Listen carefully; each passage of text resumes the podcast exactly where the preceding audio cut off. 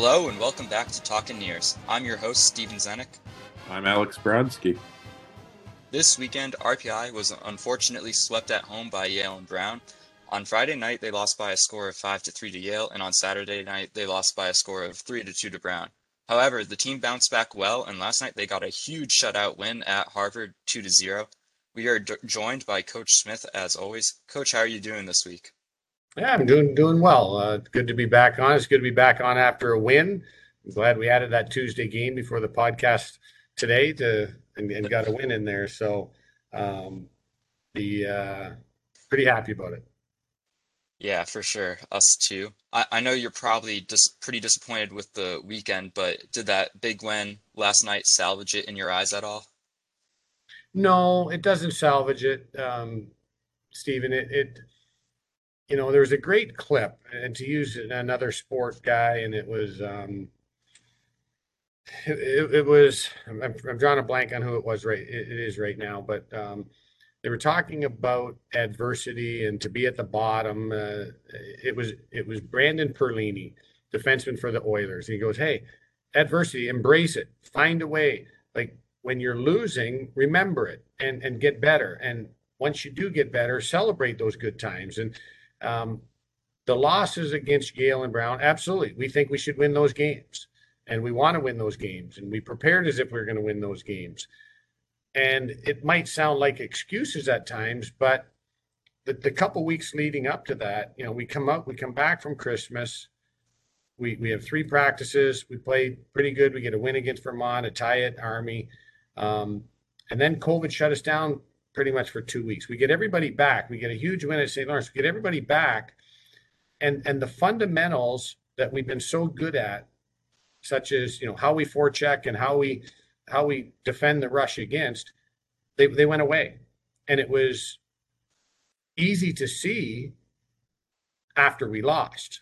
It was hard to see in the moment, but we knew that we were giving up rush chances. So we had the opportunity to get better. So it doesn't make us feel any better that we got a win. It actually, to me, it hurts more. It's like, man, you can play that well. Why weren't we consistent enough? But the youth, the Christmas break, COVID, we got away. And I told the guys, I'll take responsibility for that because I didn't see it coming. I didn't see the signs, and I thought we were fine in those areas, and we weren't. And it cost us two games. But now we have a chance to really drill that home, and the success from Harvard does say, hey, you know, they understand, and now the players have to execute it more consistently. Yeah, and you know, like you were saying before about this, the win last night. Yeah, we sure love it on the podcast. Gave us some extra content, specifically positive content to talk about, so that's always great. You know, there's quite a bit to talk about from this past week, but if you had to, you know, write one of these questions, what would be the first thing you would ask? I guess that you would ask yourself. What do you mean? Phrase that again. Well, you know, we're always interviewing you and asking you questions about this past week. If you were Steven or me, what would you ask here? What would I ask myself or ask you guys? Well, whatever, whichever. Well, I would say, you know, how's the spirit of our group? I would ask, you know, are we continuing to solidify our identity? You know, are we doing the things necessary that can help prepare us for a stretch run and a playoff drive? You know, where do we think we rank in terms of if everybody plays their best hockey? And, you know, we're built different than Harvard. We're built different than every other team in the league. Every team is built differently. And, you know, is the effort there? In the losses, was the effort there? Yeah, the effort was there. So I got lots of questions, but I feel good about our group. I feel good about the camaraderie. I feel good about their interest in being great. You know, our talent is where our talent is, and you can't become more talented in one day. And we're not more talented beating Harvard 2-0 than when losing to Yale 5-3. You know, so the continuing effort to create a championship team is what we work towards. So those are big, big things. Yeah. Yes. And, I you know, how we played this past weekend, and especially last night, I think I saw some, you know, flashes of, I guess, a championship team, and I'm definitely hopeful. It was good win against Harvard last night. Yeah, we don't have a game breaker, right? Harvard's got 5 of them, and that's okay, right? But talent, a team can beat talent. It's hard to do, and we can do it, but that's what RPI hockey is built on right now, and you know, we want to keep raising the talent, but that doesn't happen overnight. So we need to play as a team. We need to play all 3 zones. We need to play start to finish, and we really did that well against Harvard, which was, you know, and I use the term played hockey right to the very end. You know, they had 1 scoring chance in the last 3 minutes. And Waddy made a really good save. That was with the goalie out. But we played hockey. We forechecked Mashi, Dubinsky, and Lee had a shift of 40 seconds in the offensive zone in the last 2 minutes. We just kept it down there. And that desperate play said, hey, we're playing to win. So I thought it was great. A lot of good positives. Mm-hmm. Mm-hmm. Yeah, that was a great shift. I remember thinking the same when I watched it. Moving sort of backwards to Yale. Against Yale, in your post-game interview, you mentioned that the lack of defensive urgency cost you the game with some kind of lackadaisical plays, I guess, that led to goals against. What do you think the key is to playing with that urgency for as much of the game as possible? It's obviously not possible to, you know, be like that all 60 minutes, but for a good amount of it. Well, it's guys understanding that, you know, what is rush coverage, and just because you think you're in position, your job's not done, right? It's personal accountability, it's team accountability, and you know, it's the ability to communicate and send messages, verbal, nonverbal, and, you know, with ice time and play. And there was too many opportunities that just a simple breakout, and it happened against Brown as well. A simple breakout, we were in position, and we just didn't defend with the urgency. And the understanding is like, oh, we're okay here. Oh, shoot, we're not okay here. You know, and it's an understanding of what we're trying to do, but then an actual set of behaviors that do it. Then I guess contrasting, you know, that game against Yale with the win against Harvard, do you think the team played with more urgency last night in that sense? Is that something that was improved between those 2 games? We had 10 scoring chances against off the rush against Yale. We had 3 against Harvard, so that answers the question. Sure.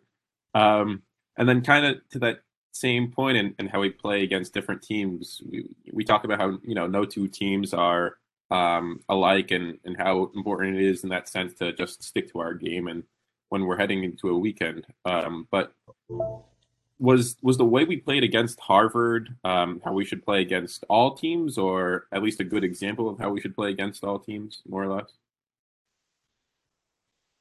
Yeah, we when I say we don't change our game, right? Like there's so many nuances. This is why hockey is such a great sport.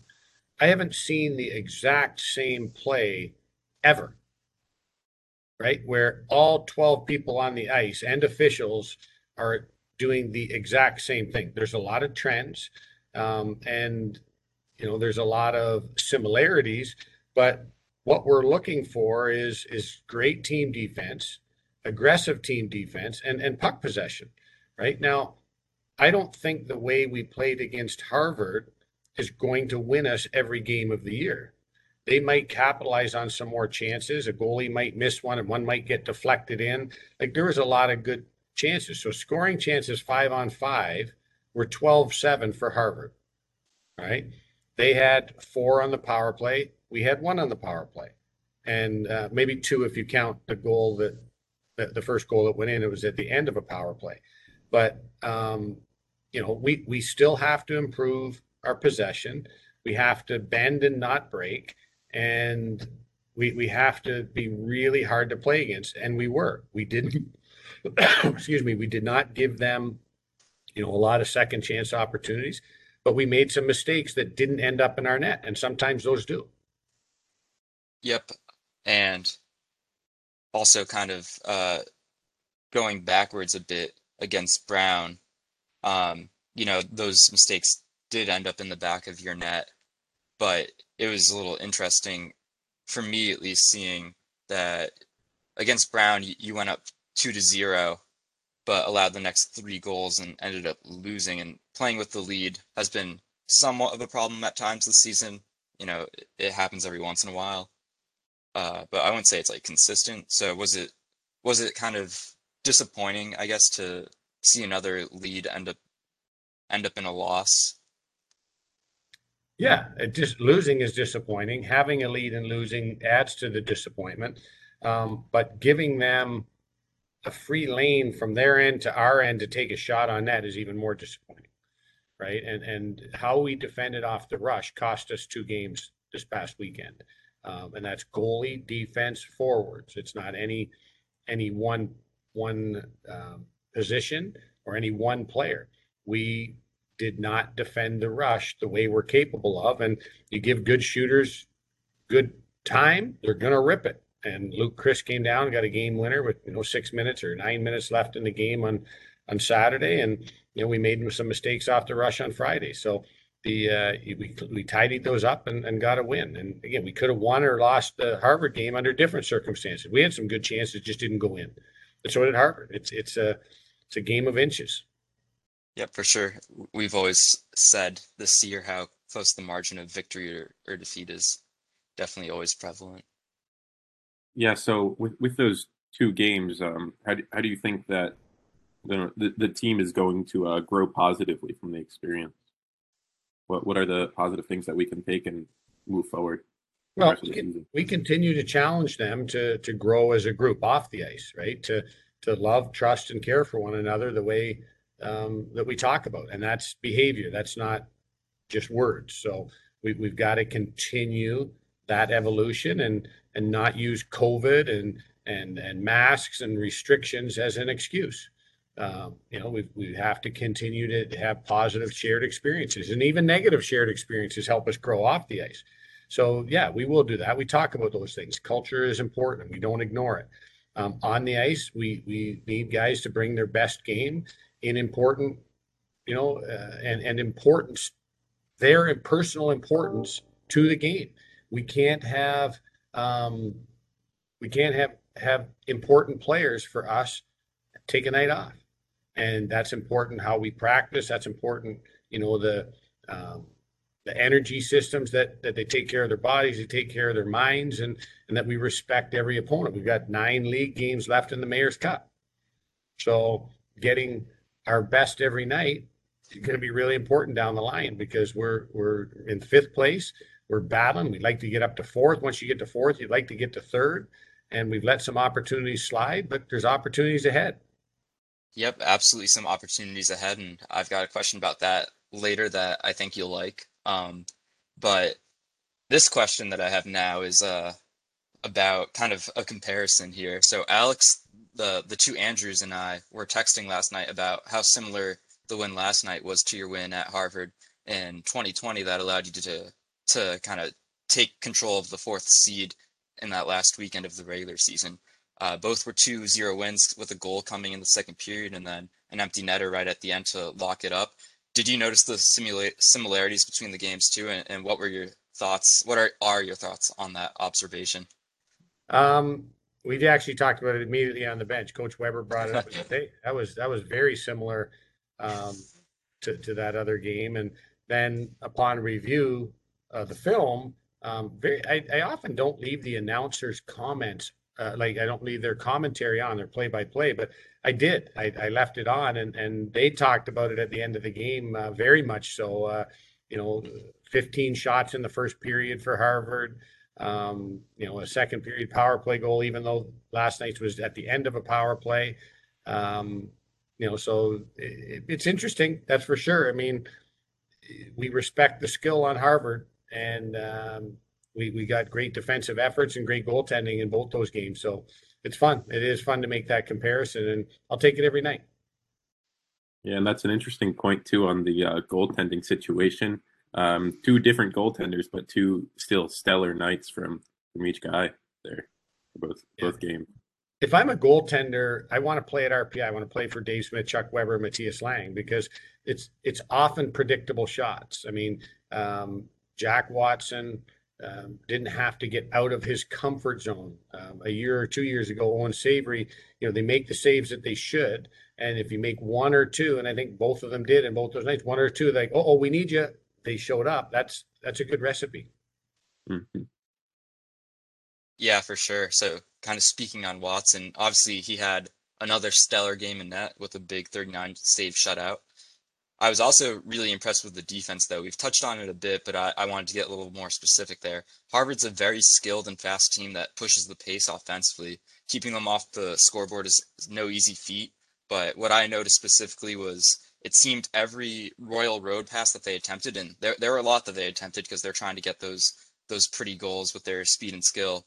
But the defensemen forwards were in the lane to block the pass, or they would tie up their stick, and it seemed like pretty much everyone just ended up getting cleared out, no problem, with the way we were defending those passes. And I also noticed that no goalie's gonna go an entire game without giving up some rebounds, but every rebound that Jack gave up was cleared out very quickly by the defense. So what did you think overall about the goaltending and team defense last night? Maybe touch on some of those specific things that I noticed, if you noticed the same. Well, defense is a team thing. And, if a guy gets beat, and it happens hundreds of times where a guy gets beat, there needs to be another layer of support. And when you build in those layers and you're fundamentally sticks on the ice, stick in the lane, stick on puck, so they have to maybe sauce it and it bounces over a stick.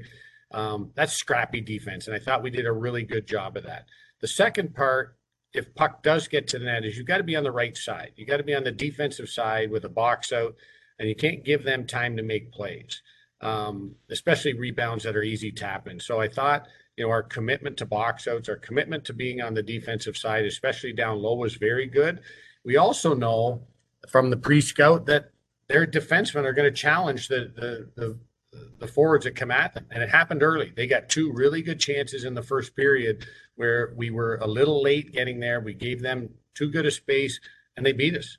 And in those times, guys came to help and we were scrappy with our sticks and bodies and we're able to, get rid of the pressure, I guess, if you will. But Harvard's talented. Harvard's scary to play against. And it exposes areas of individual play, but our team play picked up the support.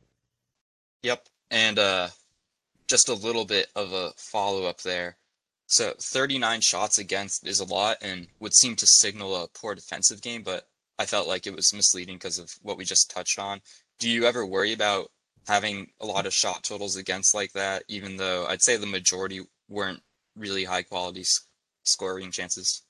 Yeah, I want to have no shots against. I'd love to play a game with no shots against.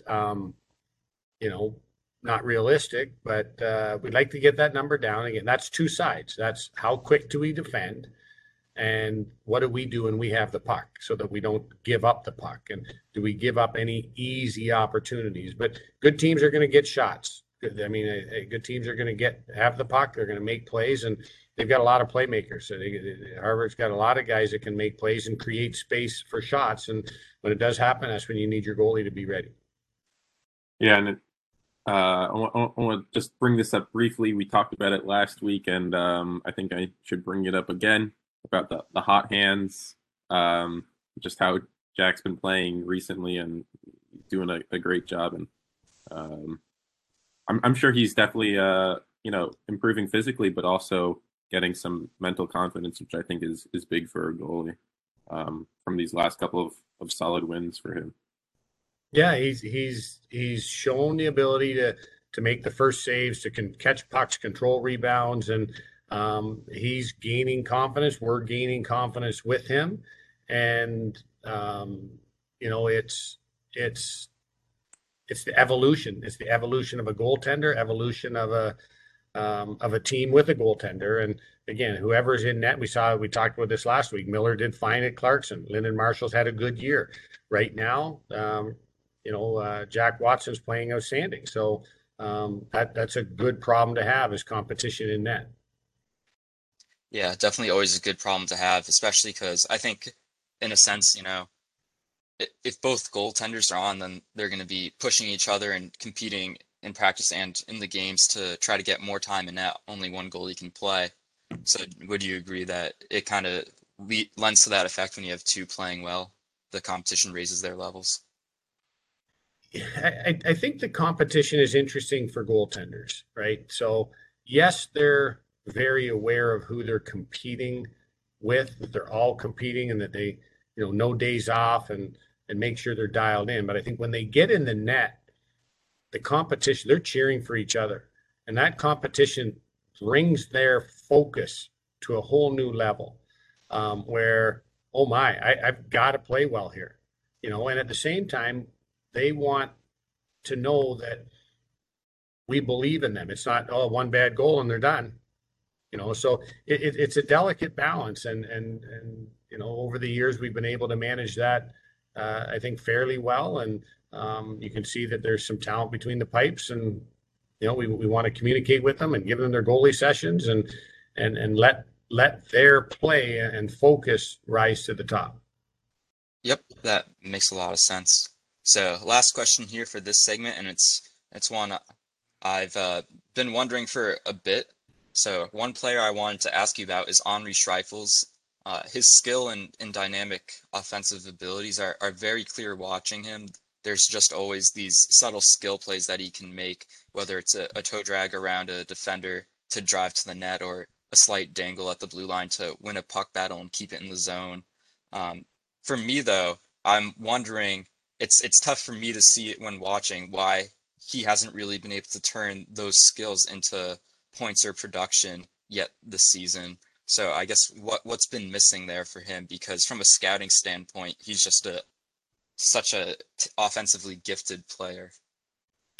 Yeah, I think for Henri, and much like it is for a lot of younger players, and you look at, you know, freshman scoring, I mean, it's just very rarely does a freshman come out of junior hockey where they lit it up and continue at that pace. It's just not possible. There's different space. There's different teams defend better. There's no not as much difference between the top guys and the bottom guys. So Henri in particular, as with many of our guys, are finding where is that space. He's got really strong hands. He's strong on the puck, which is a skill that's hard to come by. And you often see, this is why older teams win. They're just stronger on the puck. So Henri's just learning where can he create that space? Where can he have enough space to get his shot off? Where can he, you know, use his strength to push a guy away, to just have enough space to get a stick on a deflection, and getting into the harder areas that he has to work differently for. So it's coming with him, and I thought early in the year you didn't see much of it, and now, you know, he's played more recently. He's had to watch a lot of video, and that's where you can learn. Say, oh, I had more space, I had more time than I thought here. He has a puck he has a stick that has a heavy puck come off it. He has a knack for scoring. We see it in practice. We think it's coming. Be nice if it happened yesterday and the day before but this is the evolution of a guy who cares about his game, who believes in his game, and you know, we've got to find a way to get some of those results, but we do think that it's coming. Yeah, I definitely think it's coming too, and I'm looking forward to seeing him continue to grow too, because it's all there, just kind of waiting to break out. So I guess the follow-up question here is, how do you weigh those tools that he has versus the production? And this isn't just him, I guess, but with all sort of young players that maybe take a little bit longer to adjust when you're deciding who you're putting in the lineup. How do you sort of weigh those two things? Well, I have this conversation a lot with the young guys, is that we just try and keep it simple. Like, okay, are you a negative influence on our team in the execution of the game plan, defensively and offensively? That doesn't mean are you just scoring goals. Are you playing a possession game when we have the puck, and are you playing the way we want defensively? So we evaluated, are you negative, neutral, or positive? And no one is positive all the time, right? And no one should be negative all the time. So can you have your standard, your average be neutral, and then make a few positive positives, right? You do that three times a game. You have neutral all the time and three positives. Okay, you're probably going to get a few points. And then you look at a few points on the scoreboard. You look at a guy like Tour Linden, who doesn't have many negatives, is neutral, and probably has 7 or 8 positives. That guy's leading their team in scoring. He's got 12 goals. I think 11 or 12 goals. So that's the evolution for the young guys, that you, not every opportunity is there to be a positive. Sometimes you just got to go, okay, nothing there. I'm going to be neutral. And sometimes you can turn a negative into a neutral. That it's a net positive, right? Sometimes you turn a neutral into a positive. Obviously, that's a positive. So when we have those conversations with the guys, it's about how they defend and about how we possess the puck and create offense. So, you know, I think all of our guys have gone, especially the young guys, have gone from negative to neutral. And then you see a guy like John Beaton, who started off at neutral, and he's adding those bits of positive, and he doesn't have many negatives. So that's what we talk about with them, and hopefully they understand and comprehend, you know, deeply what we're talking about. So, you know, video and everything can help them keep improving, which helps our team. Yeah, that makes a lot of sense. And I think a lot of the young guys have that sort of game-breaking potential. I know, like, they all sort of had different skill sets, but they all have game-breaking potential in their own ways. That'll wrap it up for this first segment here. And next, we're going to be bringing on Lily Fries-Hansen from the women's hockey team. We were able to catch her right before she's leaving for the Olympics in Beijing to play for Team Denmark, and we're really excited to have her on. I'm really excited to have her on for sure.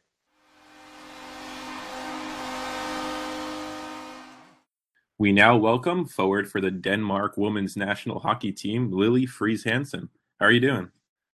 I'm good. I'm doing very well, thank you. How are you? I'm good. We'll talk about the Denmark national team a bit later, but let's first talk about RPI. How have you enjoyed the season so far? Yeah, no, it's been great. I think it's just been great being back playing a season. I mean, we obviously all had a season off there, so we were all hungry to play, and I'm just very happy to be back playing. Yeah, what did you do during your year off? I spent most of the time in Denmark. I was playing for a Swedish club team, but the season there ended up getting canceled as well shortly after I joined the team. So it was just a lot of practice, not too many games, but obviously I had a few games with the national team, and we had a lot of camp with the national team. So I got to play a little. Good to stay on the ice and stay warm. Yeah. How do you think the season's gone for the team compared to your expectation coming into the season with a lot of unknowns after not playing last year? Yeah, I think we understand that if we play our game, we can beat any team in our league. But also, if we don't play, we don't follow the game plan and play RPI hockey, I mean, any team can beat us. So I think, I mean, not too many expectations. I just wanted to be back playing, and I think we've taken some huge steps throughout the season, and we continue to improve every single day. So it's just been fun being back. Yeah, it's been fun being able to watch the team back too. You know, I know it was only a brief period, but it was pretty awesome when the team had a couple of those upset wins over BU and Providence, and then was receiving votes in the national poll. Shows that already coming a long way in a short time, and I'm sure that'll become more consistent in the future. Yeah, and I was extremely proud to see they beat Clarkson this past weekend, which was a huge upset win, and I mean, one of the first win against Clarkson in many years, I know, so I was sad not to be there, but that was awesome to see. Yep, that was a pretty good OT winner too. That looked like a nice goal. Mm-hmm, yeah. So what are some of the goals for the team as they get into the last month of the regular season? I mean, we still have our set on making our eyes set on making the playoffs, and I think it's just about going into every game like trying to get points. I mean, going into every game believing that we can win. And yeah, I mean, trying to get some wins in the final stretch here. Yeah, definitely hope they can make it. Right now, I think they're only about 3 points behind, so I think about like a, you know, you can get a win, one extra win over, I think, Cornell you're fighting with for the 8th spot, you know, and then you can slide in there. So definitely some important games coming up. Was it tough to lead the team in this like stretch run, trying to make the playoffs? Definitely. I mean, I wish I could be two places at once. It's the most exciting time of the season and the best time of the season. And also Mayor's Cup coming up. I mean, I wish I could be there. That's always special. But I mean, I guess this final run of the season is also about staying healthy, with COVID and injuries and everything. So yeah, no, I was sad to leave the team, but I'm happy to cheer them on from a distance. Yeah, for sure. I'm looking forward to the Mayor's Cup Saturday too. But it should be a good one. What was your recruiting process like, since you came to RPI straight from Denmark? So I'm assuming they came over to watch you there, but what was that whole process like, and why did you choose RPI? Well, when I decided that it was a goal of mine to play college hockey, I kind of just started to reach out to different schools and coaches. I went to a college showcase camp in Sweden, and talked to a couple of coaches there. But I mean, it was hard to be seen. We don't have scouts come to Denmark, and no, none of the RPI coaches came to Denmark either. And I actually didn't have a chance to come visit either. So it was a lot of video, a lot of phone calls, and when I got the chance to come to RPI, I mean, I just jumped at it. Great academics and great hockey combined. It was my dream, so I jumped at the chance. Was it a tough transition coming here from Denmark? It definitely was a transition. My mom's American, so I think I had it a little bit easier. I have some family in the States. Just easier to be on the same time zone as some family, at least. But it wasn't too bad. All my teammates were nice enough to help me out with. Made a couple more mistakes with language my first year, but you got made fun of a couple of times and then you learn. So not too bad. That it wasn't too bad. Yeah. Looking back over your time at RPI, what would you say has been your favorite memory? I guess some of my favorite memories in terms of games would be freshman year beating Cornell in the first round of playoffs to take it to game 3. And I think Mayor's Cup freshman year is a good memory of mine. Obviously, we beat Union to win the Mayor's Cup, and then I don't know how this happened, but I ended up sitting with the cup from Times Union back to the Fieldhouse, Houston Fieldhouse. So that was a good memory. Yeah, I've had a couple of good game memories at RPI. Yeah, the Mayor's Cup is usually a staple memory. Playing at RPI. It's unfortunate, though, that you'll be missing it this year. As a senior, what are you hoping to pass on to some of the younger players? I mean, I guess I just want to leave the team in a better way than I got there. I don't know. I mean, just pass on a good culture of working hard and just trying to do the right things every day and improve on the ice and off the ice and just grow as human beings and hockey players. Nice. Now, what's in the like works for next year? Is you gonna try and keep playing hockey, stay at RPI, something else? I've been thinking about a 5th year. It's still up in the works. It's not I might come back, I might not, but I definitely want to keep playing hockey. Maybe I'll come back to Denmark and play hockey. A lot of Danish girls play in the Swedish league. So that could be an option, but not sure about next year yet. So now moving into the Olympics a bit. My first question is, what to you, what does it mean to be an Olympian? Oh, it's unreal. I mean, technically not an Olympian yet, but in a couple of weeks to be able to say that, that's going to be amazing. I mean, it's always special to play on the national team, and to now be with Team Denmark going to the Olympics is just, it's crazy, and just a dream come true in every sense. So it's going to be, I hope it's going to be an amazing experience. Was going to the Olympics something that you know, had in your mind, something that you dreamed of when you were young, or, you know, slowly as you developed as a hockey player that you kind of thought about more and more? I mean, I think I just grew up watching the Olympics, the Summer Olympics and Winter Olympics. So I just always, I mean, even before hockey was one of my like commitments, I always just thought it was so cool. And I think the older I got, the more I started dreaming about going to the Olympics with Team Denmark. 8 years ago, they were one game away from making the Olympics, and then ended up losing that final game. And I went to the Olympic qualification with Team Denmark 4 years ago, which was one of my first like major tournaments with the national team. And we ended up losing every game there and weren't even close to qualifying.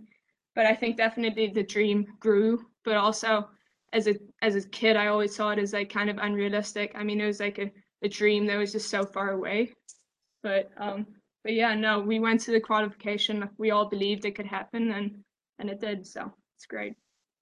What are some of your personal goals that you're hoping to achieve at the Olympics?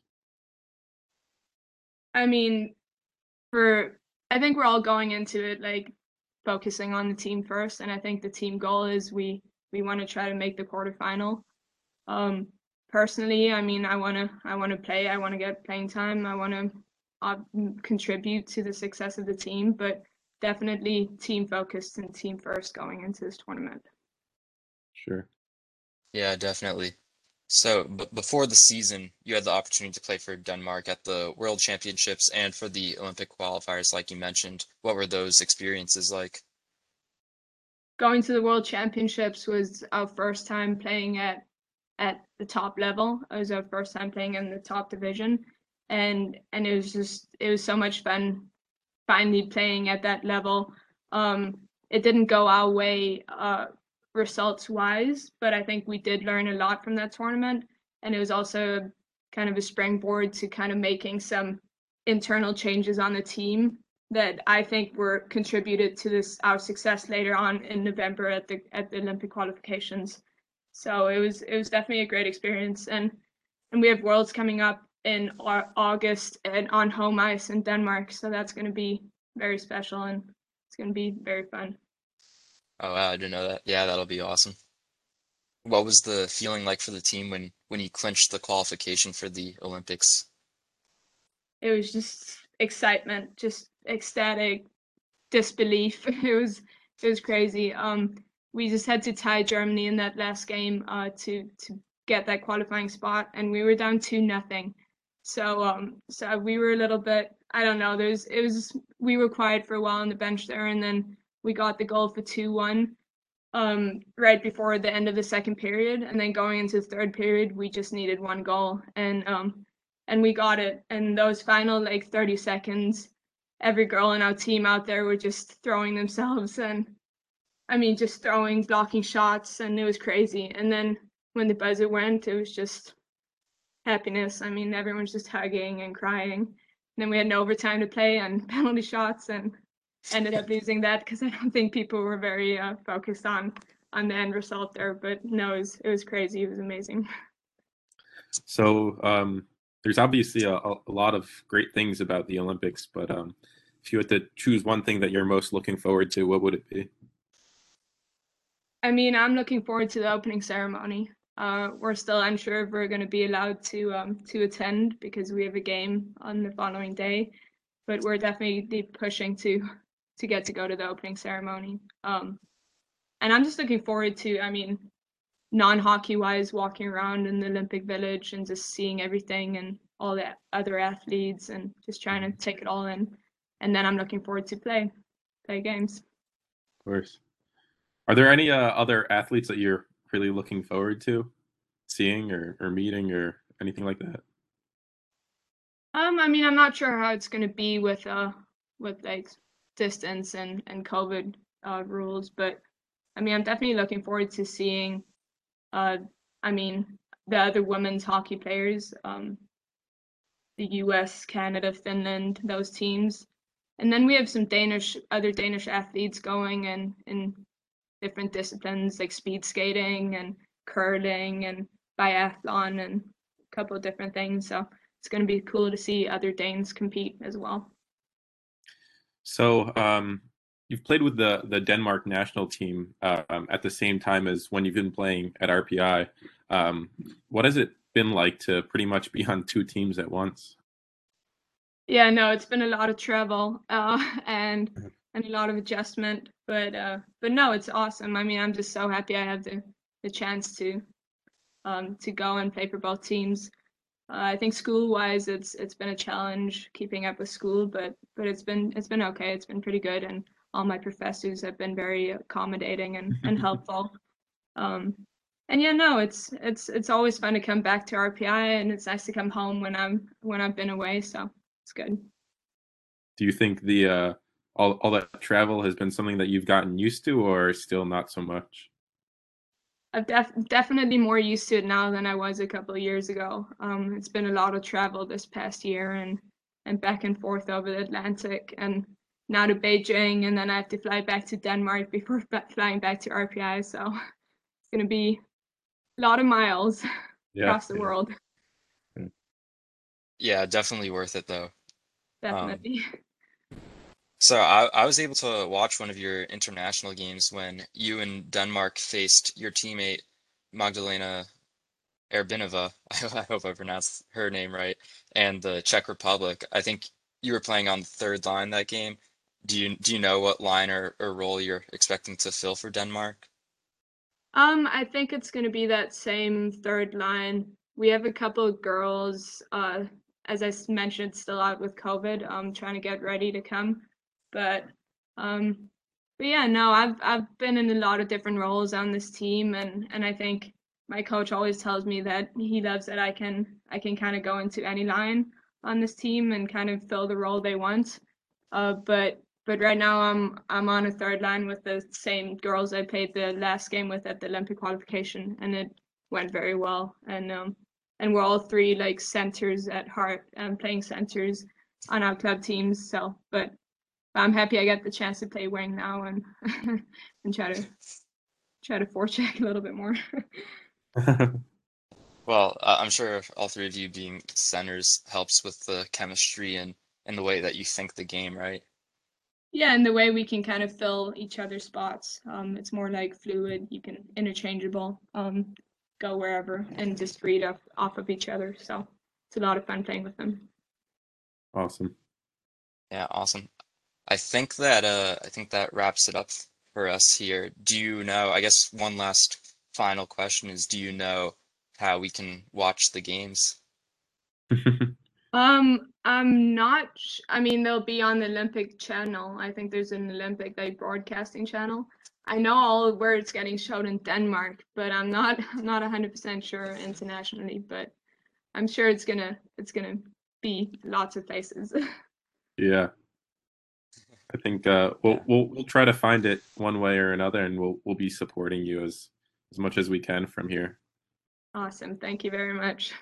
Appreciate it. We'll make sure to share it around too. Well, good luck at the Olympics. Of course, it's a once in a lifetime experience, so I'm sure you'll enjoy everything it has to offer, and hopefully it won't be your last time. You know, hopefully you can go again in the future with Denmark. Yeah, thank you very much.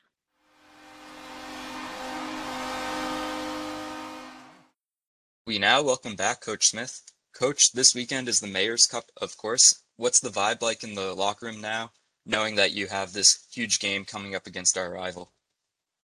Yeah, it's a little bit interesting because of the Tuesday game. And, you know, we're very careful. We don't, you know, do the backwards alphabet where you're counting B before A. So haven't seen the guys yet. We'll see them later this afternoon. But I know that the Mayor's Cup is on their mind. We did a press conference last week, coaches and legislative officials and whatnot, but Starting today, the focus absolutely is for us is on Union and the Mayor's Cup and the trophy, which will, get placed in the middle of the room as a reminder how nice it is. Mm-hmm. Definitely need to keep that trophy here. That's the goal. Yeah. And actually going back to last Mayor's Cup in 1920, where we tied 1-1, I think it ended, kind of awkwardly with no one scoring in the first overtime and then no one scoring in the shutout. Do you think some of the guys who were there are still thinking about that game? No, I don't think they're thinking about the game as much as they're thinking about we did win in the shootout and how, we all have different experiences. Like, I don't want to get too philosophical or deep on this, but the three of us are on this podcast right now. And there's certain segments and certain moments that we remember about it. And it's all different for all three of us. And at the end of the day, it has different weight and different significance for each of us. Some guys might remember that Mayor's Cup and singing the song, right? That was a turning point in that season and the trophy. And some guys might remember that they didn't know how to celebrate. Like, do we do a team picture? Do we skate around with the cup? Like, those are things that were new for that group. So everybody that experienced it has a different memory. But when you win, you carry those feelings just a little bit further, a little bit stronger, a little bit deeper, and you want to reestablish those. So I want our guys to dig deep into the feelings of the song, of the trophy, of the on ice, of the family. And then you add the emotional energy of a crowd there, which is going to be exciting. And those are things that we talk about and we want to replicate and ask them, hey, what do they remember? Yeah, I think it shows about what I remember. I don't know why I thought it was ended in a tie like that, just how I remembered it, I guess, a bit different than everyone else. But yeah, I think for a lot of the guys, I know it'll be a positive. And yeah, I think you're right. We don't need to get too philosophical about it here on this hockey podcast. So maybe we'll start up our own podcast and talk philosophy there. Well, we'll get Dr. Susan Smith, my wife, who's a philosophy professor. But if I remember correctly, and I think Steven's got a great memory, Todd Burgess scored the winner in the shootout. I think he was the third shooter. I think only went three shooters, maybe four, but I think three. And it might have ended on a save as well. But yeah, I do have a good memory. I think it went. I think it went Babichuk first, who didn't score, then Polino scored, then Burgess scored, and Union didn't score any. So the last save that Savory made was what won it after a few rounds, because then it was mathematically impossible or however they decided. There you go. Steven's on it as always. Yeah. I mean, I would hope I remember. I know people listening can't see my background, but on this WebEx call, I've got the picture of the team holding the Mayor's Cup as my WebEx background. So I think I kind of have to remember it if I've got that on there.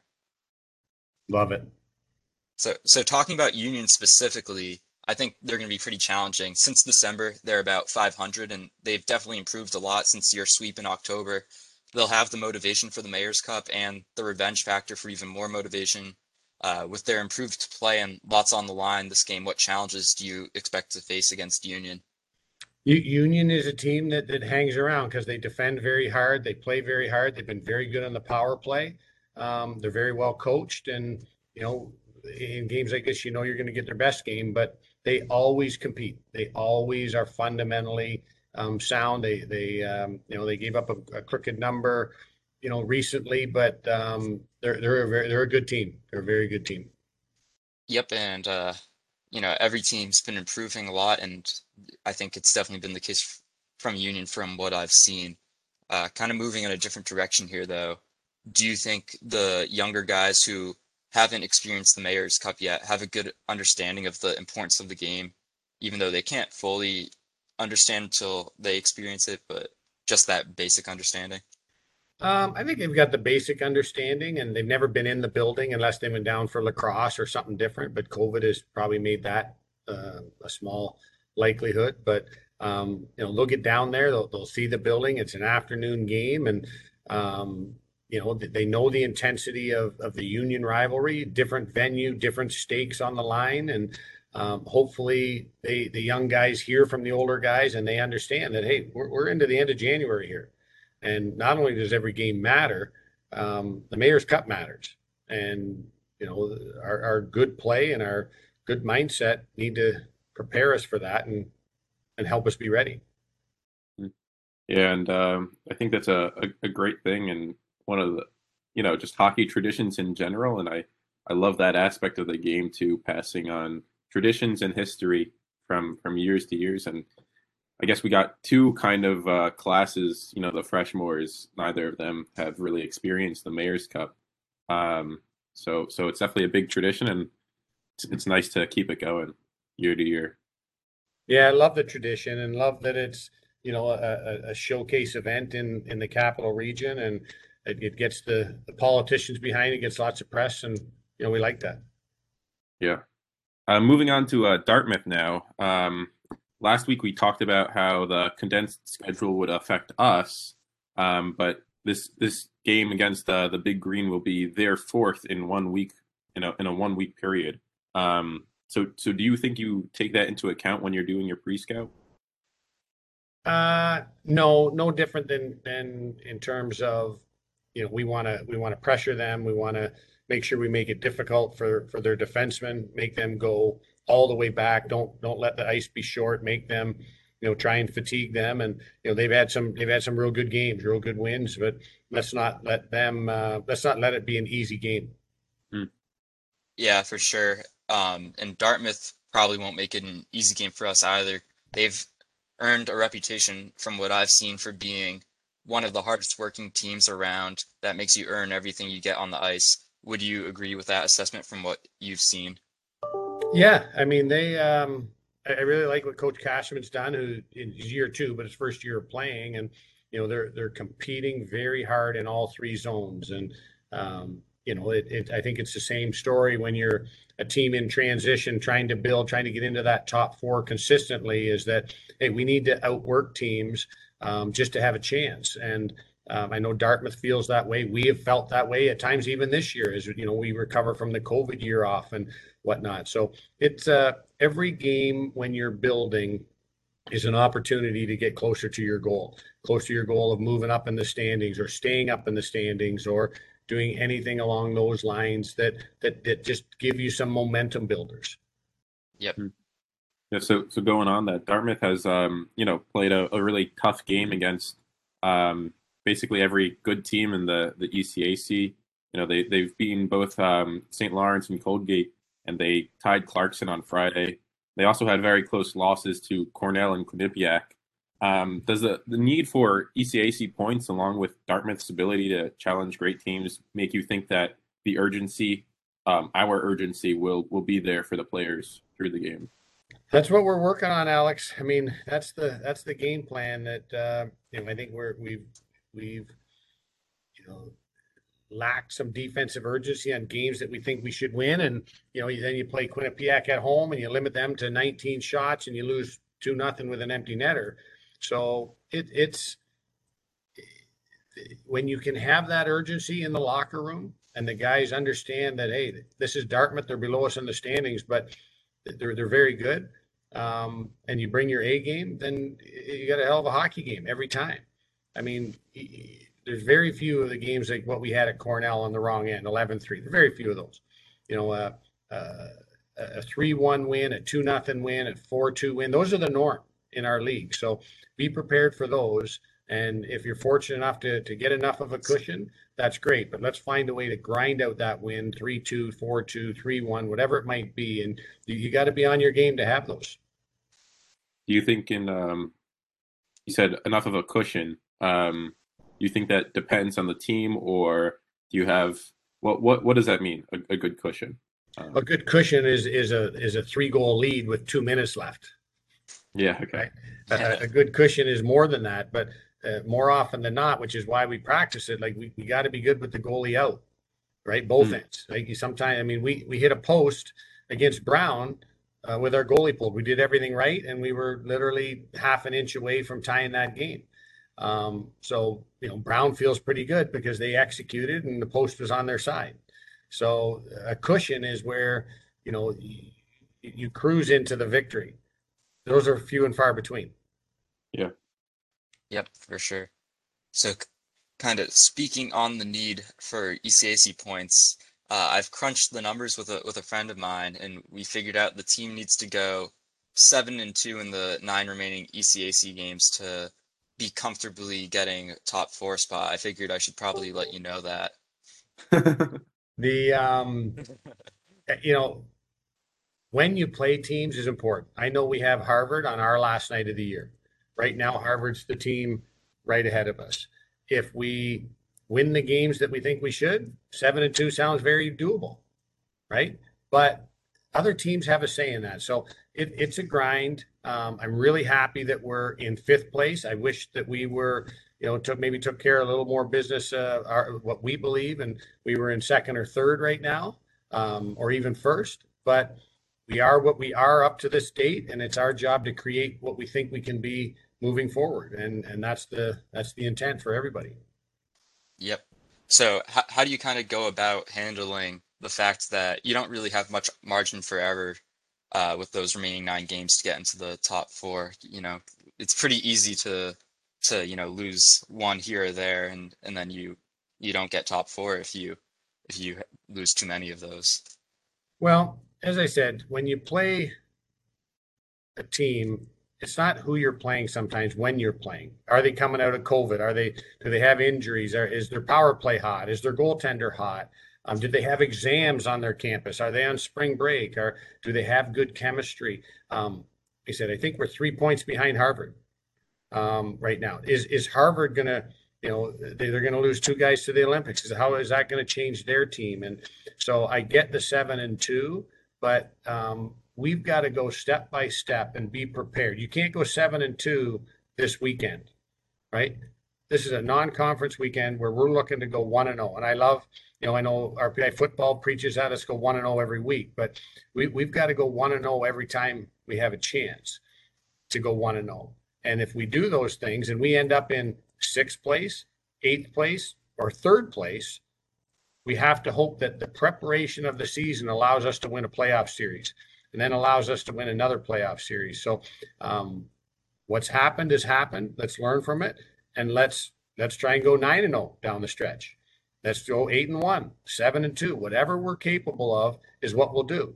And you know, let's win the Mayor's Cup this weekend, and then take care of Dartmouth, and then take care of. But that sounds like, oh, just take care of it, or take care of business. That's like saying, well, I'm going to drive to work today. Driving to work was pretty easy. There's no accidents. There's no weather. And the probability of that, there's not many challenges. I got here safely, right? But it's different when you've got 21 guys prepared as a team, well coached, and a lot on the line. Sometimes it comes down to just a little bit of execution, and that's what we're working to get on the right side of that. Yep, for sure. And I think it's definitely important, you know, just take it one game at a time and give your best to each game, and then hope the results follow. And if, you know, if the team is playing at their like what's the word I'm looking for, ceiling each game and playing their best, you know, usually the results will fall your way. So in recent memory, like in the 2019-2020 season, if you remember, we needed Harvard to lose a game, and they did. Otherwise, it didn't matter that we went 4-0 down the stretch. We needed them to lose one of those games, and they did, and we needed these other things to happen, right? And every year is a different story, and up and down the lineup, it's up and down the standings, it's like that. So lots of fun, that's for sure. Yep, absolutely. So that'll wrap it up for us here today. Thank you for your time, as always, Coach. We're looking forward to the Mayor's Cup this weekend. I got my ticket this morning. And, you know, we're hoping to keep that cup in Troy. Just a quick shout out for any students listening. The Union is giving out free tickets to students. They have 200 of them, although they may have given out some of them today. I don't know how many they gave out exactly. So make sure you get them when you can. They're being given out in the Union administration office on the 3rd floor, and you can get 2 free tickets per ID. So make sure you get those. They're going from 8:30 to 5 p.m. today and Thursday, and Friday they stop at 12 p.m. instead. So make sure you get those to get the free tickets. Otherwise, you'll have to pay, I think, $15 or so. So, and RPI is also going to be having shuttles from the Union provided by Red Army. They'll be leaving from the Union Horseshoe and going to the MVP Arena now. I was going to say Times Union Center, but they changed the name. So they'll be shuttling to there and coming back after the games are gone, and you can look on Red Army's social media for a sign-up form for the buses. So yeah, that'll wrap it up for us here today. Thanks, Coach. Thanks, guys.